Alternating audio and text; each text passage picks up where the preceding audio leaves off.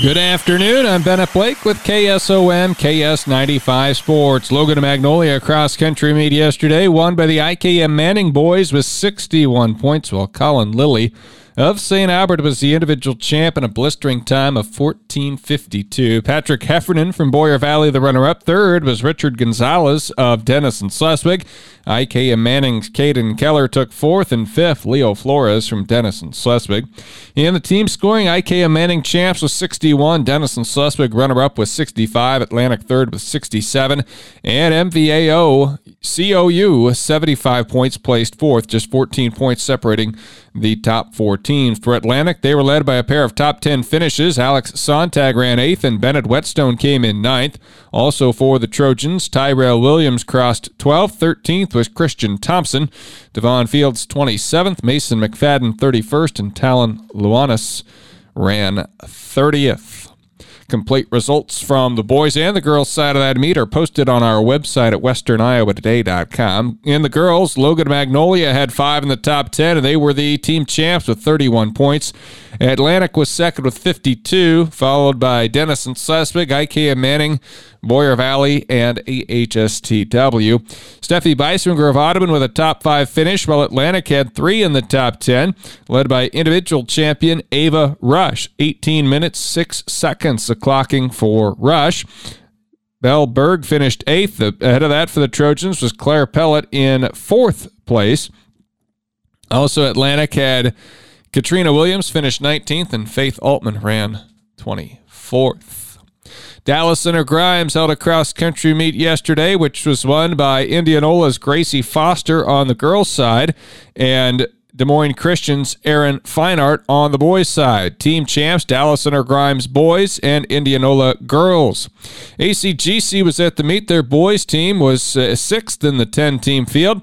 18th place run for Andrew Mahaffey, Justin Reinhart 28th, Gavin Sloss 34th. Bo Aerosmith 35th and Noah Kading ran 42nd. For the ACGC girls, Ava Campbell led the way in fourth place, Adeline Benson 32nd, Hayden Kaufman 43rd, Caitlin Schaefer 50th, Kirsten Kenobi 68th to add up to their team total of 176 points. Atlantic volleyball team matched up with Red Oak yesterday. The Trojans fall to the Tigers in four sets. Atlantic won the second, 25 21, but had dropped the first set 25 20. Red Oak won set two 25 14, and the Tigers finished it off in set four 25 17. AHSTW in 1 and 1 in a triangular with Griswold and Nodaway Valley. Griswold won 25 16, 25 16. AHSTW beat Nodaway Valley 25 19, 25 19. Hallie Goodman finished with 21 assists. Also, it was Kalia Geyer posting eight kills, and Grace Porter with eight 18 digs. CAM volleyball team swept East Union. Meredith Rich had seven aces and eight digs. Eva Stephenson had seven kills and two aces. The Cougars won 25 7, 25 8, 25 19. Emma Fulman, four kills, two blocks, two aces. Bree Bauer had three aces and 18 assists.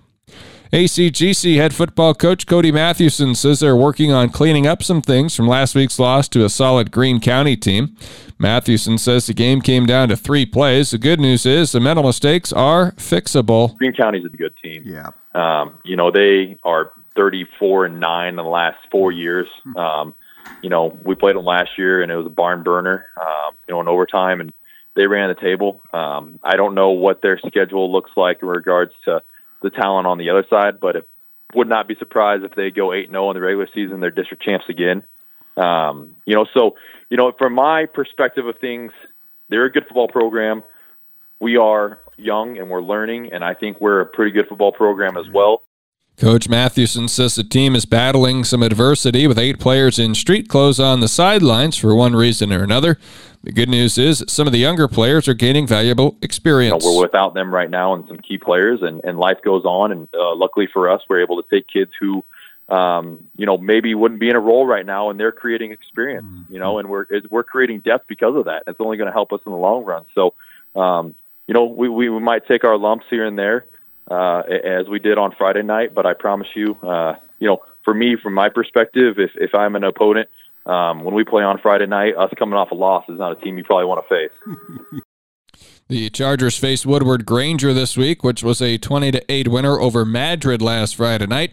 The Hawks totaled 338 total yards of offense and 225 rushing yards. Carter Moran completed 12 of 19 passes for 158 yards and one TD. Oh, they like to air it out. Uh, they have some really good athletes. Uh, you know, they're going for that big play ball. Uh, luckily, I was able to go scout them a little bit and watch uh, watch them play on my alumni Madrid um, last Friday since we played on Saturday evening. So um, you know, we're back at home. Uh, we we got uh, we got things that we were able to work on this week.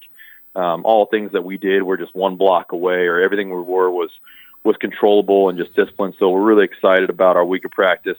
It's ACGC matching up with Woodward Granger this Friday night.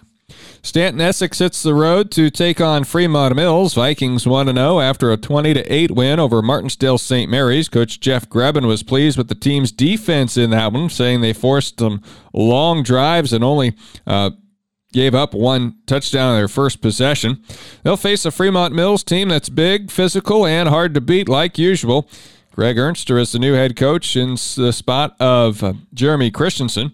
Here's Stanton Essex coach Jeff Grebben. No, it, it hasn't really changed a whole lot. I, I think you know philosophically it stayed pretty much the same. Uh, you know, he's he's been around for many years underneath Jeremy. So, uh, and I went to a clinic where they both spoke, and so they, you know, things are going to be pretty pretty much the same. Uh, and, and uh, I didn't see anything in, in week one that was surprising or shocking or uh, revolutionary. So I think things things will be as we expect uh, this Friday. More sports on our website, westerniowatoday.com.